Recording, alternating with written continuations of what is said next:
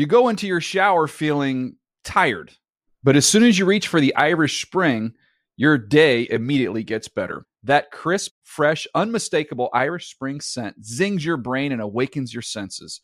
So when you finally emerge from the shower thirty-seven minutes later, because you pay the water bill so you can stay in there as long as you want, you're ready to take on the day and smell great doing it.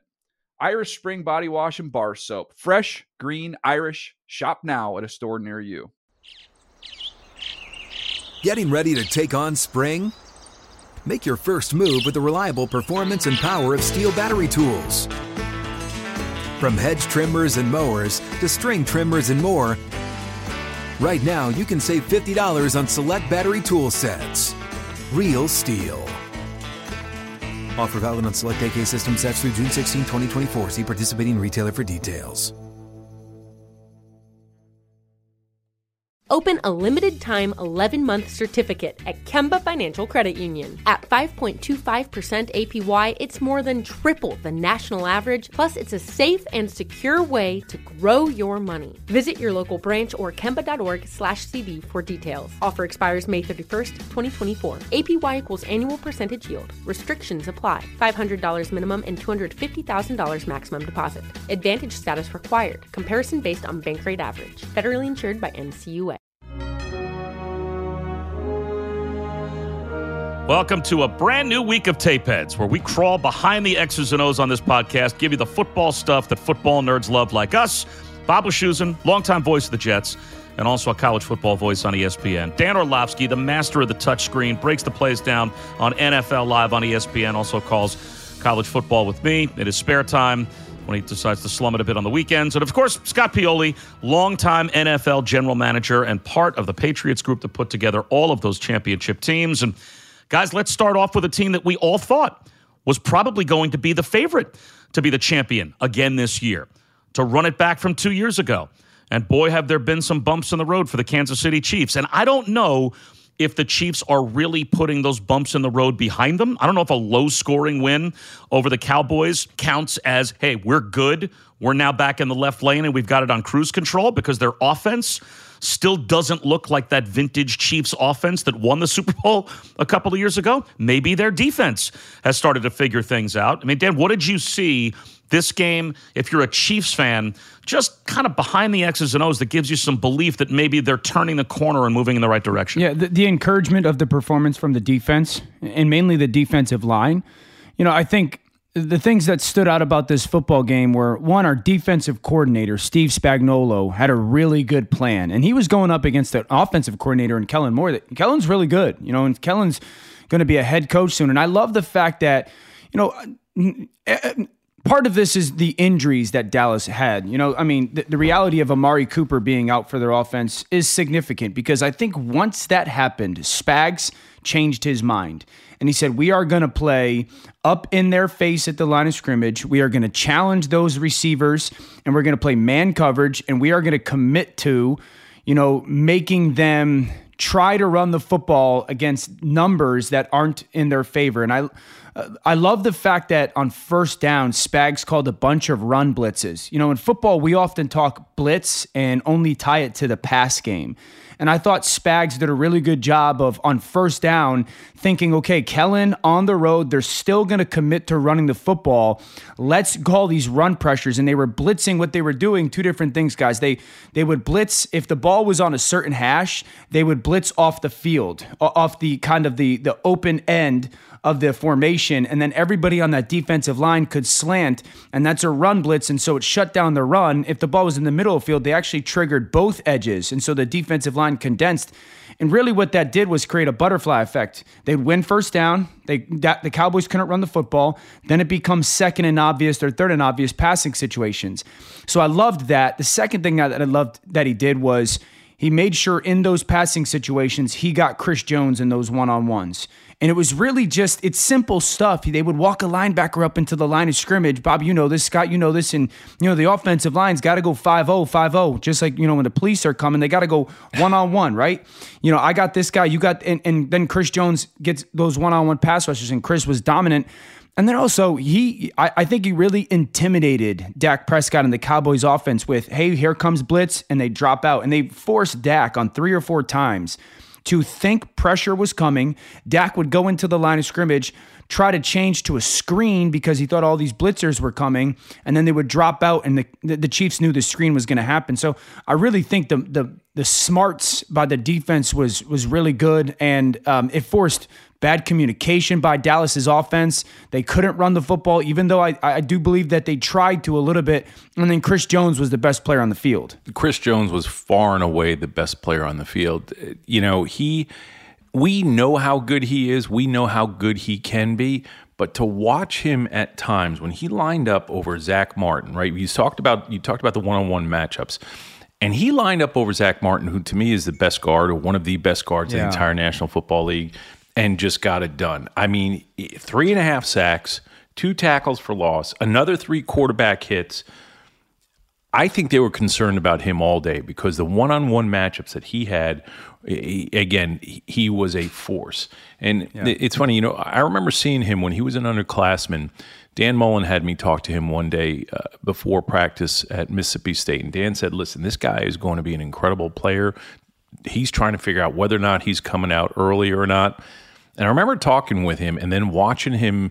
Uh, again, he wasn't a guy that was on the radar, but then I watched him in practice that day. And when I tell you he dominated in practice and his twitch, his quickness, mm-hmm. his natural explosiveness, that was all on display this past week against Dallas Cowboys. And if Zach Martin has a problem blocking someone, Anybody, anybody and everybody in the league is going to have a problem, you know, blocking him. I think, Dan, you, you mentioned the absence of Amari Cooper. I mean, it was without a doubt a factor in that. Mm-hmm. But I also think CeeDee Lamb and him not being, um, you know, there for the full game and not being one hundred percent was an issue. Yeah. I mean, the, the the targets, and then later on in the game, Zeke Elliott, you know, got that ankle rolled, which looked a lot worse than I, I can't believe he. He was standing afterwards and came back, but he wasn't the same player. So there were a lot of issues on the offense, but I'm not going to put it on the issues of the injuries because the Chiefs just played like like we know that the Chiefs defense, some of those individuals can play. Then on the flip yeah. side, you know, watching Patrick Mahomes, it wasn't great. I get that. But what he wasn't doing was some of the stuff that we talked about earlier. You know, mm-hmm. Bob and Dan, all three of us were saying earlier on, okay, what's wrong with the Chiefs? What's wrong with the Chiefs? Our answer was, you know, they're, they're doing a couple of things that they need to get right, but they're still a really good football team and an incredibly talented football team. Yeah. I think all three of us felt that it was going to start to come along, and I think we may have seen them start to turn the corner here. Well, I, I think for the Chiefs offense, I think two of the things that – you're encouraged by, I'm not saying these these issues are fixed, but you're encouraged by one. Right. It looked like the play calling of old. I will say that. Like the play calling looked more rhythmic. It looked more balanced. It looked more creative. It looked more rhyme and reason. I had said for weeks, it just felt like they were calling plays, throwing stuff against the wall and hoping it stuck. I also like the fact that they used some motion to create some advantages in their pass game. A couple times to Tyreek Hill on third downs, the corner route to Pringle. I think Patrick mechanically has gotten better. You guys know that I harped on that for weeks. He was so he had gotten so bad mechanically, and he looks like that's become an emphasis. Um, I will say this. One play that stood out for me for their offense was the interception by Jaren Kurs for the Cowboys.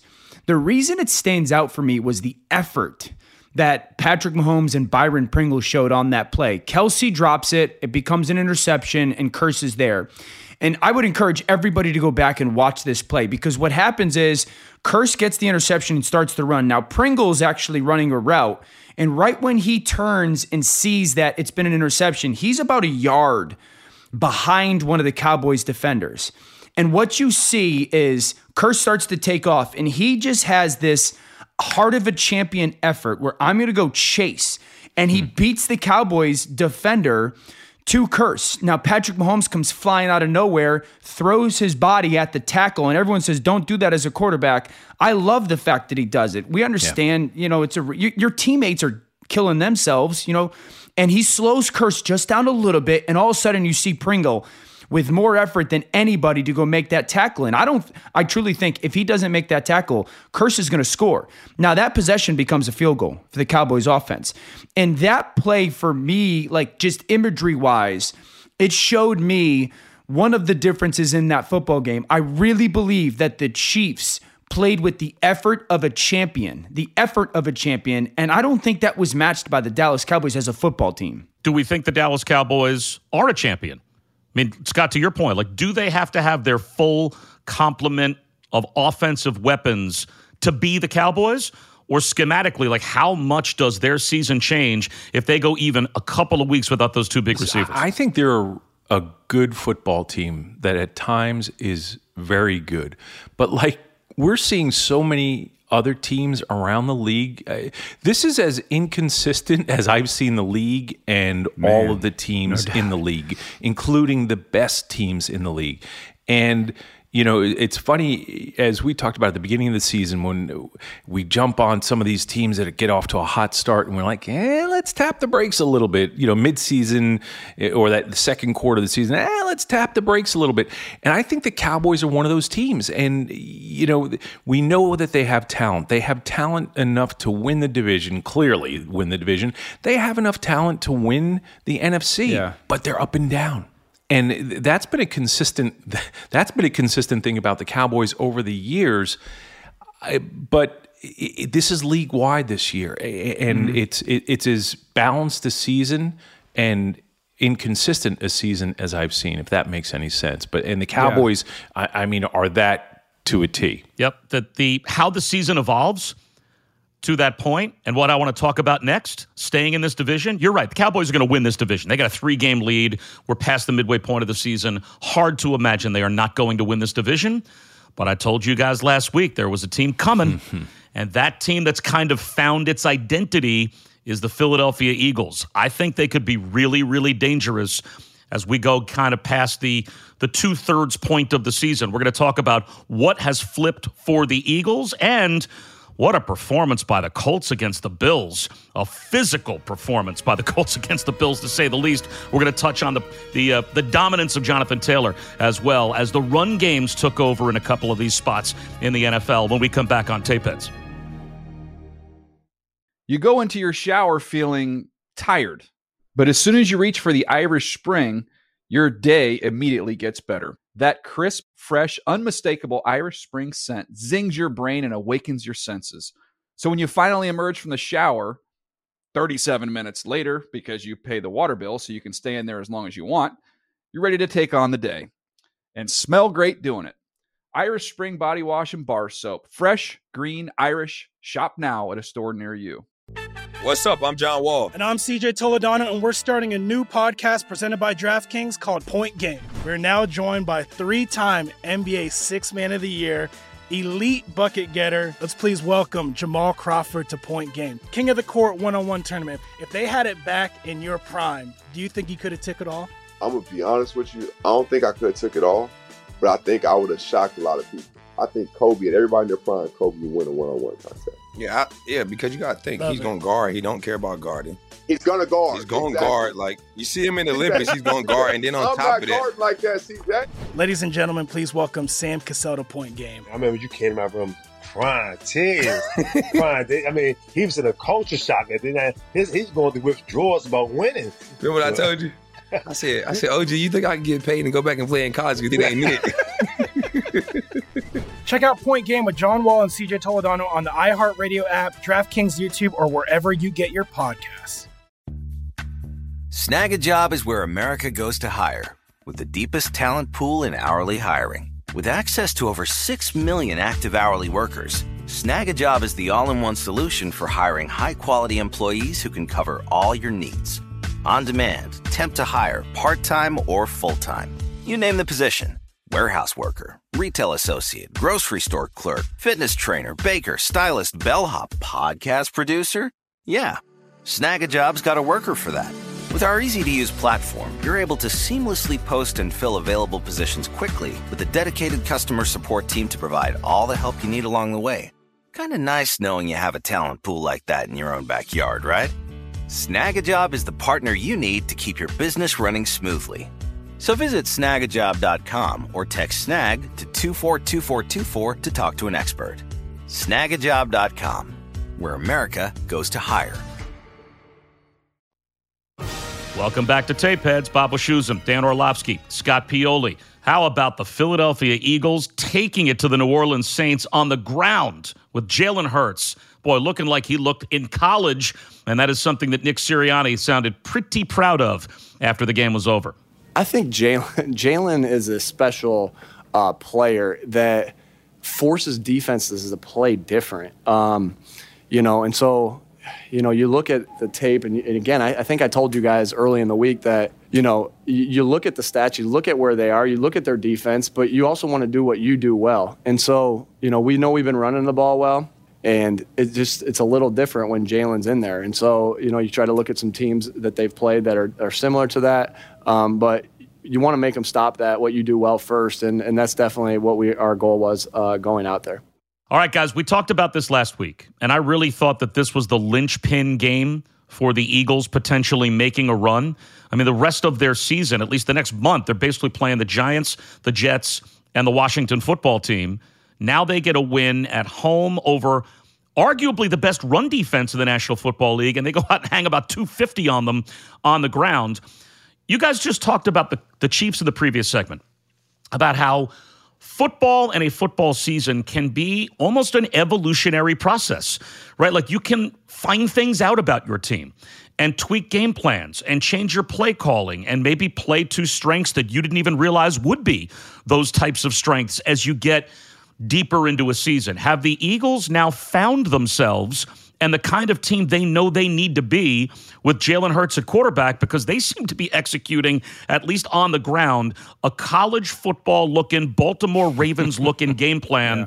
with with the way that they run it with Jalen Hurts. They look unstoppable right yeah. now. I think as a football team, Bob, absolutely. Um, it reminds me of Lincoln Riley in Oklahoma years ago with Jalen Hurts. Honestly, I think what Nick Sirianni and his staff have realized is, we have one of the three best offensive lines in football. We have one of the three best tackles, right tackle and centers in football. Yes. And I always say this as coaches, you got to figure out who you're not before you ever know who you are. And I think what they've realized through some failure, through some tough times in the early part of the season, who who they are not offensively. And that's really individualized and team-wise. So Jalen Hurts is not some pick-you-apart, drop-back quarterback. Just is not who he is. Devontae Smith is not some let's get the ball in his hands quickly type of player. Dallas Goedert is not a tight end that you want to use as a, um, a, a piece, so to speak. So I think what they've realized is we're gonna we're gonna run our offense through our, our big fellas on our offensive line. We're going to use Kelce as a weapon. I think that what they've realized with Devontae Smith is he gets better the longer he gets into his routes. You know, they got to allow him to get twelve, fifteen, eighteen, twenty yards downfield. That's when he's at his best when it comes to route running. Dallas Goedert is just a big-bodied tight end that you can throw the ball to downfield because he does he has got that basketball sense, almost like a rebounder. And Jalen Hurts is a guy that you you get to play at eleven on eleven football with. And when you do that, it opens up so much more for their offense. I think that the thing that I love about them that they've started to go to is they've gone to a formation that has become very difficult to defend. When, to, to defend. When they get into their three by oh, so three receivers one side and tight end attached to one of their offensive tackles backside, their zone read run game out of that, whether the back is in the pistol, to the left of the quarterback, to the right of quarterback, they've got so many plays out of that one formation, both run and pass. I think it's become one of the more difficult formations and play groupings to defend. And they're doing an outstanding job of putting defenses in really difficult situations with their run game. They're pulling Jason Kelce a lot, and that's allowed him to be athletic on the perimeter. And Jalen Hurts just continues to play better and better. And the last thing I'd say is this. I like the fact that their defense has become less cushion, more aggressive. They have become a more aggressive defense, and I think Darius Slay has put his name into the Defensive Player of the Year conversation because they're allowing him just to play man-to-man coverage, and that's what he's best at. You know, Dan, you mentioned their offense, and as we know, we they rushed, what, two forty-something this year, uh, this weekend. and ran the ball fifty times. And you mentioned Jason Kelce, and I can't tell you how much I love watching him play. Loved him coming out of college, mm-hmm. too, because of his athleticism. And what he's done over the years is he's always had good leverage, but he's created, or he has somehow gotten a little bit more body density, right? Where yeah. he can, he just has that core strength now where he can twist and turn things.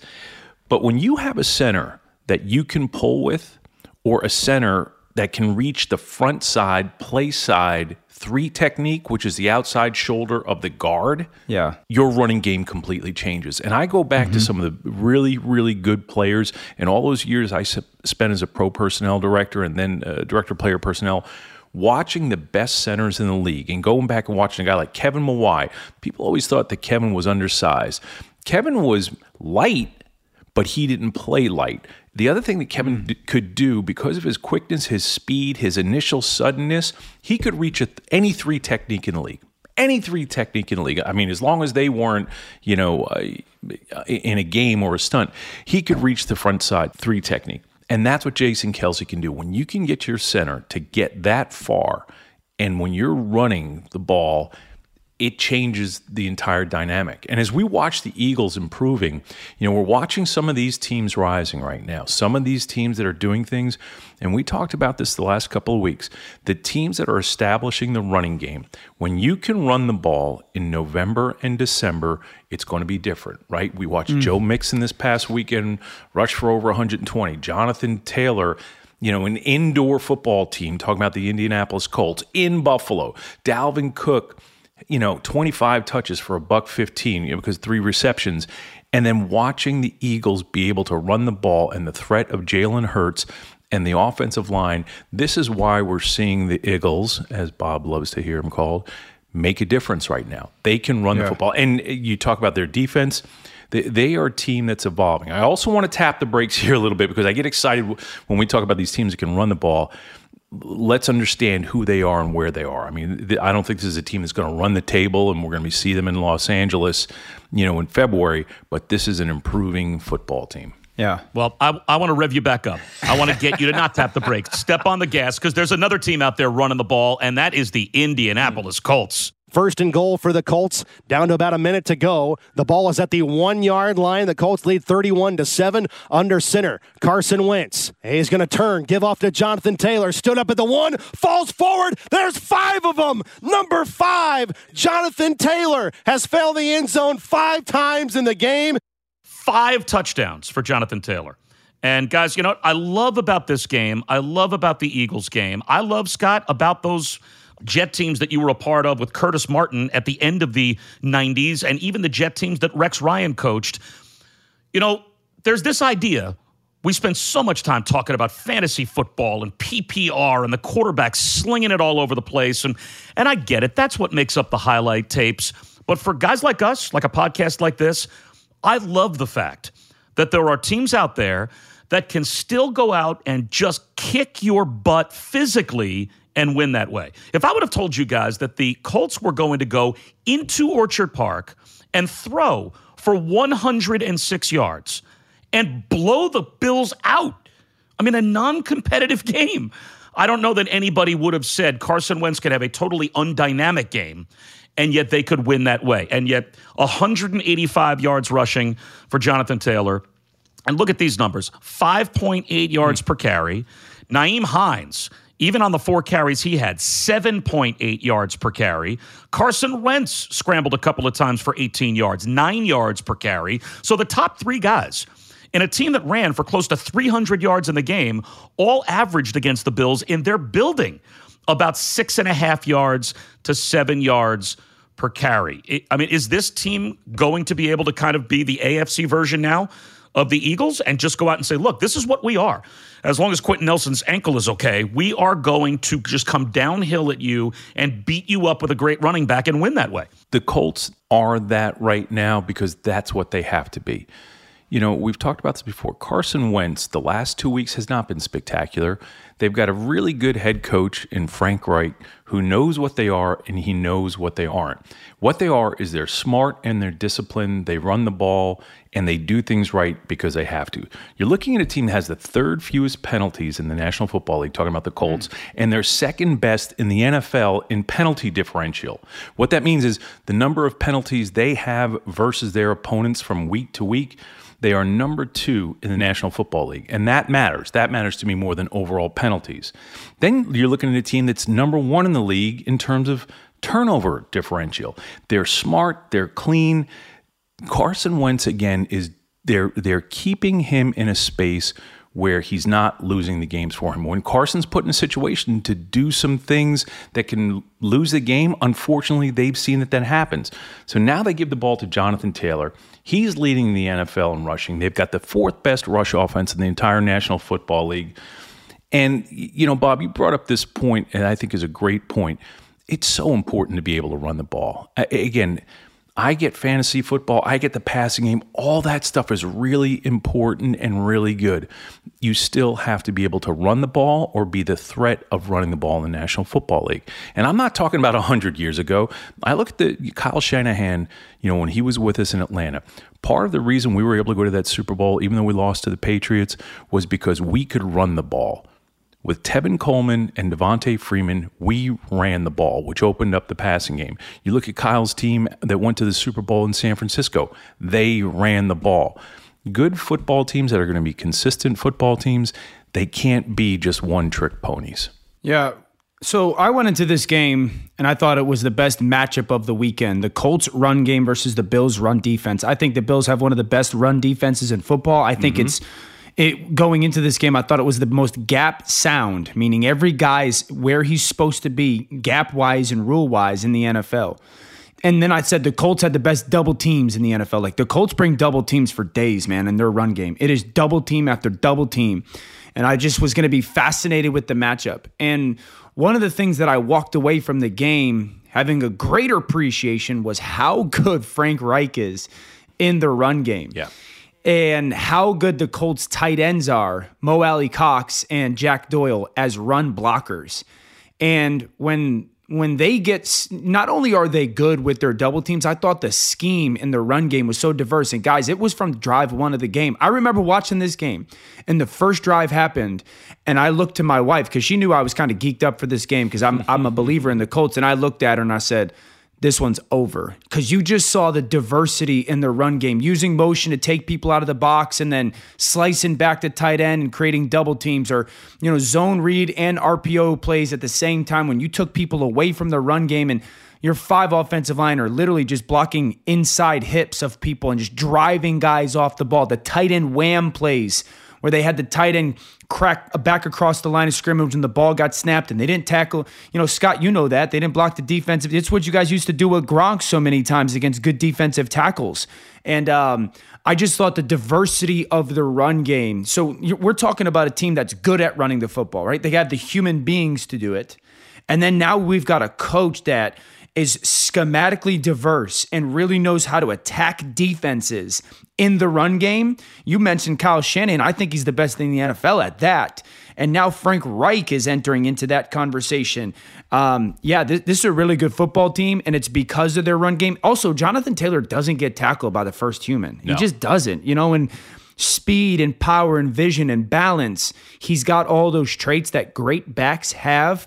Um, yeah, the, the Colts run game was put on display on Sunday, and it was really impressive to watch. Yeah, Colts and the Eagles, watching those two teams run the football right now, who knows what the potential is now that they've kind of found themselves offensively. And, and you know, Thanksgiving week, we have reached Thanksgiving week. We're going to touch on the Thanksgiving games when we come back, because we've got a few teams to talk about on Thanksgiving that could be either redefining their seasons or maybe saving their seasons. We'll talk about that when we come back on Tapeheads.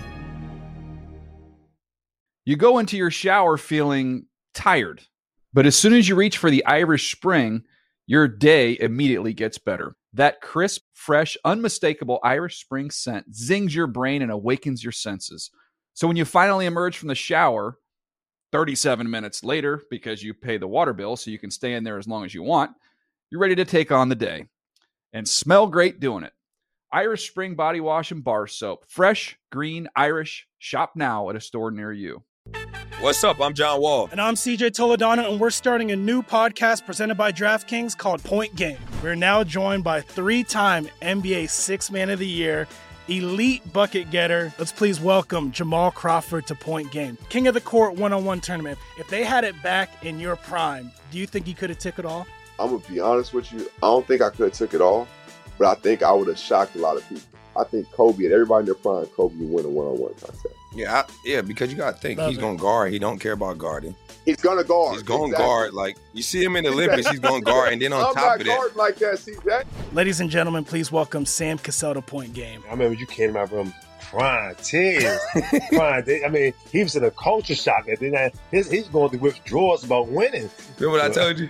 I said, I said, O G, you think I can get paid and go back and play in college because it ain't it? Check out Point Game with John Wall and C J Toledano on the iHeartRadio app, DraftKings YouTube, or wherever you get your podcasts. Snag a Job is where America goes to hire, with the deepest talent pool in hourly hiring. With access to over six million active hourly workers, Snag a Job is the all-in-one solution for hiring high-quality employees who can cover all your needs. On demand, temp to hire, part-time or full-time. You name the position. Warehouse worker, retail associate, grocery store clerk, fitness trainer, baker, stylist, bellhop, podcast producer. Yeah, Snag a Job's got a worker for that. With our easy-to-use platform, you're able to seamlessly post and fill available positions quickly with a dedicated customer support team to provide all the help you need along the way. Kind of nice knowing you have a talent pool like that in your own backyard, right? Snag a Job is the partner you need to keep your business running smoothly. So visit snag a job dot com or text Snag to two four two four two four to talk to an expert. snag a job dot com, where America goes to hire. Thanksgiving week here on Tapeheads. Bob Wischusen, Dan Orlovsky, Scott Pioli. We are back. And guys, look, I hopefully most people will be able to get their Thanksgiving meal on the table and out of the way early, so they are ready for Raiders, Cowboys, and Bills, Saints. I don't know how many people are going to be watching Bears, Lions early. That is the, obviously with Detroit, the early noon kickoff or twelve thirty kickoff on the Thanksgiving Day slate. But let's get just some bullet points about these games from you guys, why you think these are so important. And Scott, surprisingly, you apparently have something to say about Bears-Lions, right? I'm excited so leave it off. about this game. I mean, it's all right. That's what makes this podcast, this no. podcast, that you're excited about yeah, Bears-Lions. Yeah, because there's a lot of intrigue here, right? The Lions have been close a number of times. I mean, heck, they even have a tie against the Pittsburgh Steelers. They're close. They need to get off the schneid, as we say. And this Bears team is Jekyll and Hyde. We don't know what version we're going to get which week. And this is going to be a very, because the Lions need to get a win, right? This is a team in their minds that they believe is probably beatable. And the Bears have shown themselves as being beatable. And they're up, they're down. It's a short week. Anything can happen. I don't know. I, I'm excited about this game. First of all, I love, I, I still call it, you know, the N F C Central. Um, it, it, it's, hmm. I, I'm excited about this game, and I really want to see. I think on the short week, I think Dan Campbell and his Lions, for some reason, are going to bring it this week. Well, I would say this. I, I've played in this game so many different times. I've played in it when it didn't matter, technically. Unfortunately, it is still an awesome environment. I mean, mm. that that game matters to that fan base in Detroit, and everybody shows up for it, no matter the record. So, you know, I'm going to watch it, and Bob, I mean, there's going to be twenty plus million people watching that. I don't, you know, they they will. Yeah. Um, it's what we do. Yeah, I'd say the intrigue, th- this is what I would say. If if, if you want to watch two, th- these guys are going to be stars in the N F L soon. T J Hockenson and DeAndre Swift. Both of those players for Detroit are going to be stars. I think Detroit's offensive line is something that you get to watch against the good Bears defensive line. I think Andy Dalton is going to be the guy playing quarterback for the Chicago Bears.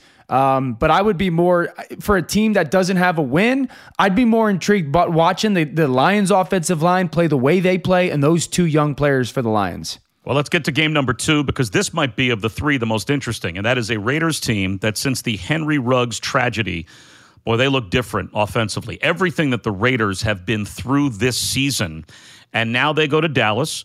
the other traditional spot on Thanksgiving. The Cowboys is the host team. Cowboys, of course, coming off of a blah performance, um, the short week with their loss at Arrowhead. So who do yeah. we think this game is more important for? Is this a season saver potentially for the Raiders? No, I think I think this is a huge game for the Dallas Cowboys. And, you know, we got to put this in context as well. So the Cowboys, I, I guess, likely could be without Tyron Smith, Amari Cooper, and CeeDee Lamb again. You know, and this yep. is a pass rush unit for the Raiders that is still a good ru- unit with Ngakoue and Max Crosby.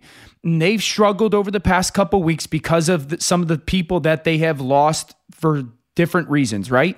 So I, I still think for the Cowboys, you know, this is going to be very intriguing to sit back and go, okay, if those guys don't go play, you know, they got to generate some offense. And this isn't, hey, are they good, okay to win the Super Bowl? They got to win the football game. Like, they got to win this game without those guys. And Tyron Smith, this team over the last three or four years is a wildly different team without Tyron Smith. So it'll be interesting if he plays. I do believe that they can have success running the football. They got to push the ball to the perimeter against this Raiders defense.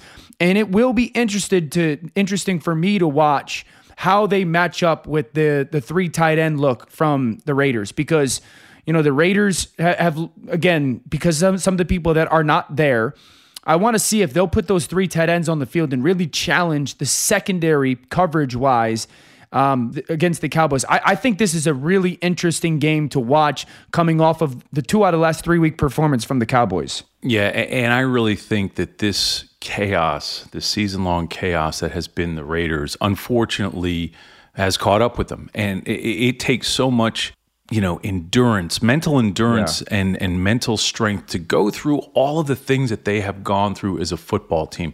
You know, again, we, we talked in an earlier segment about, you know, not getting ahead of ourselves too early in the season. I mean, Derek Carr at the early part of the season, everyone in the country was talking about him being an M V P, right? And he was going to be... And now it's it's like, Derek Carr, where have you gone? And that's not all just on Derek Carr's performance. That is the chaos that's surrounding the Raiders. Josh Jacobs, in his last five games, he's rushed for thirty-seven yards, sixteen yards, seventy-six yards, twenty-nine, and fifty-three. That's not in a half. That's not in a quarter. That's in total games. This football team has changed before our eyes for a lot of reasons. And, it, you know, we talked earlier about the Cowboys and, and, and what are they, who are they, when can... This is a game where they cannot afford to be inconsistent. The yeah. Dallas Cowboys that want to win the division, that want to go to the playoffs, that want to go deep into the playoffs, they need to start showing up in the final weekend of Thanksgiving. Or uh, November, I'm sorry. And, and guys, the last game, one of the really intriguing games, I think, this week, because we just spent the last segment talking about the Eagles and the Colts just knocking their opponents over like bowling pins and running for two hundred fifty to three hundred yards. Now the two teams that those teams beat respectively on a short week that just got mauled by those two respective running games play each other. So now in a short week, the Bills and Saints, after both getting knocked around this past mm. Sunday, have to play each other at night. Is this a game where you just got two coaching staffs challenging their respective teams to go out there in a short week and just be the more physical yeah. team? I, I, I think you've got two coaches that know how to be focused. And I think right now up in Buffalo, you've got a coach who's smart, intense, focused. And everyone's talking about the division. Oh, are we going to lose the division? Right now, Sean McDermott is saying to his guys, listen, we've skunked against the Jacksonville Jaguars in Jacksonville and then lost at home against the Colts. We need to beat the teams that we need to beat. Let's not even think about the Patriots, because they're eleven days away after that game. Again, usually it's a ten-day wait after the Thursday night game, but they don't play again until the following Monday against the Patriots. So he's telling his people, listen, we got four days to prepare for the Saints. That's all that matters right now. This is what we've got to go out and do. I think that a little bit of reality settled in. Um, th- this Bills team was anointed, and they anointed themselves as to what they were going to be. I'm guilty as charged. I thought that they were going to be the best team in the division. I didn't think it was going to be this much of a fight. I thought the Patriots would come along, but that it would take a little bit of time. But right now, they're in a fight for their lives, and they yeah. cannot afford to have anything uh, close to a slump right now this Thursday night. Yeah, so the, the Saints this past weekend played without so many starters. So again, you know, part of this conversation is who's playing for the Saints. Are both tackles in? Alvin Kamara going to be in, going to be out? So that that the context of who's playing obviously always matters. The Bills are not going to become a more physically offensive or offensively physical team in three days. Okay. And that's kind of, Scott, I'm with you. Like, I really believed in this football team, and the fact that they make, they willingly make themselves one dimensional. It's not even one dimensional. They make themselves half dimensional, you know, because they are only drop back football every, all the time. And as a defense, the Saints are going to know more often than not, okay, Josh Allen's going to be, it's almost like the Giants six, seven weeks ago. Hey, the quarterback's going to be six yards behind the center, go. You know, and and I think that they've they've really got to address that and look at that, because it's, I don't believe that they're set up to beat good football teams that way. They they could last year. That that was last year, not this year. And I think that the Saints defensively have the ability to be physical. The difference, it'd be interesting because, you know, Philly, when they ran the ball against the best run defense in football, part of that was because how good the center was and the eleven on eleven run game of Jalen Hurts. Now, it'll be interesting to see if the Bills kind of deploy a little bit of that. They've done it in the past. They can do it with Josh. Um, so I, I think that Buffalo, for them to get a little bit of their run game going, they're going to have to utilize some of that just a little bit more. And, um, you know, defensively, they got to get back to, you know, kind of the, their identity. I still think they're a really, really good football team, but this this will be a good test depending on who plays. And before we sign off on this Thanksgiving week episode, Scott, one more thing. You know, Dan earlier talked about how he was a big part of the, the, the Lions, the tradition of the Lions playing on Thanksgiving, but he's leaving out something even bigger. Dan, he, here's where the rubber meets the road. Mm. There's going to be the rumble, I'm the rumble in the valley. It happens every Thanksgiving for, I want to say, for over one hundred years, Dan. We've got Shelton High School and Derby High School, the Derby Red Raiders. I know my boys, Dan, Matt Skronsky, Frank Skronsky, Ronnie Andronowitz, a couple of Shelton guys just like yeah. you. What's going to go down this week on Thanksgiving with the Shelton Derby oh. game? Derby will get hammered like they normally do. like they normally do. Fun, fun, Scott, fun, uh, not not fun, but fun story from Thanksgiving. My, you know, so my high school, Shelton, Scott's Derby, and they play each other every Thanksgiving morning. It's a big deal. You know, oh, I'm not we, Derby. I just know the all, all the crazy people from the Valley, man. I'm, oh, okay. So we play each other every Thanksgiving morning. It's a big deal. Like so many areas have high school football. I'm a sophomore, and I, I was the the starter for our sophomore team. We had a really good senior class. Um, again, this is like football is the only thing in the world that matters to me. It's everything. So that, that day it's pouring rain the night before Thanksgiving, pouring rain, pouring rain, Thanksgiving, it's pouring. And we play the game because that's what should happen in football. You play, and they're doing, you know, almost like, um, at a, at an automobile garage, the, the stuff that they throw down on the ground to soak up oil, they're putting that on the field. It's so wet. Long story short, we're a, we are a, um, I think we were, at this point, we were nine and two. We played twelve games. We were nine and two. And we were a really good team. If we win, and we were way better than Derby. If we win, we go to the state playoffs. We got a chance to win the whole thing.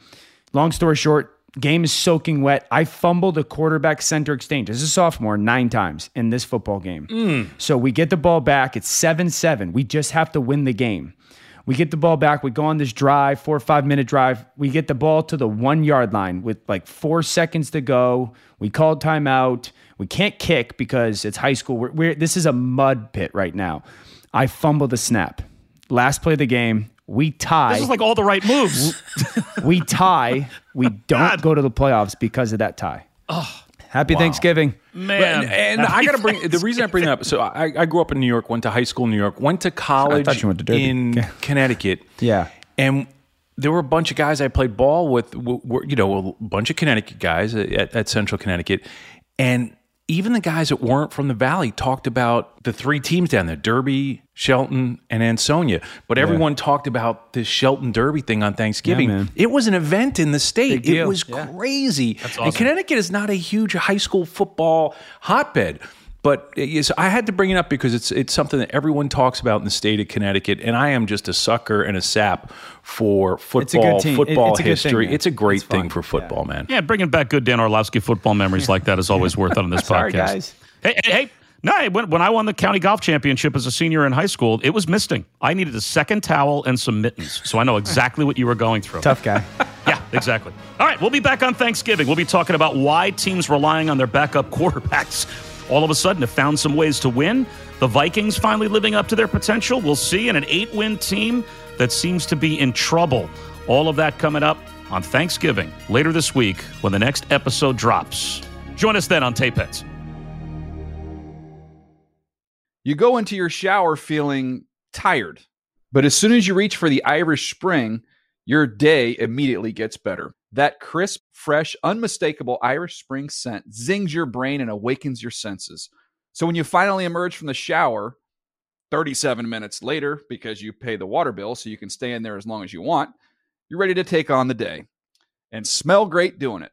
Irish Spring Body Wash and Bar Soap. Fresh, green, Irish. Shop now at a store near you. Open a limited-time eleven-month certificate at Kemba Financial Credit Union. At five point two five percent A P Y, it's more than triple the national average, plus it's a safe and secure way to grow your money. Visit your local branch or kemba.org slash cb for details. Offer expires May thirty-first, twenty twenty-four. A P Y equals annual percentage yield. Restrictions apply. five hundred dollars minimum and two hundred fifty thousand dollars maximum deposit. Advantage status required. Comparison based on bank rate average. Federally insured by N C U A. Asking the right questions can greatly impact your future, especially when it comes to your finances. So if you're looking for a financial advisor you can trust, certified financial planner professionals are committed to acting in your best interest. That's why it's got to be a C F P. Find your C F P professional at letsmakeaplan dot org.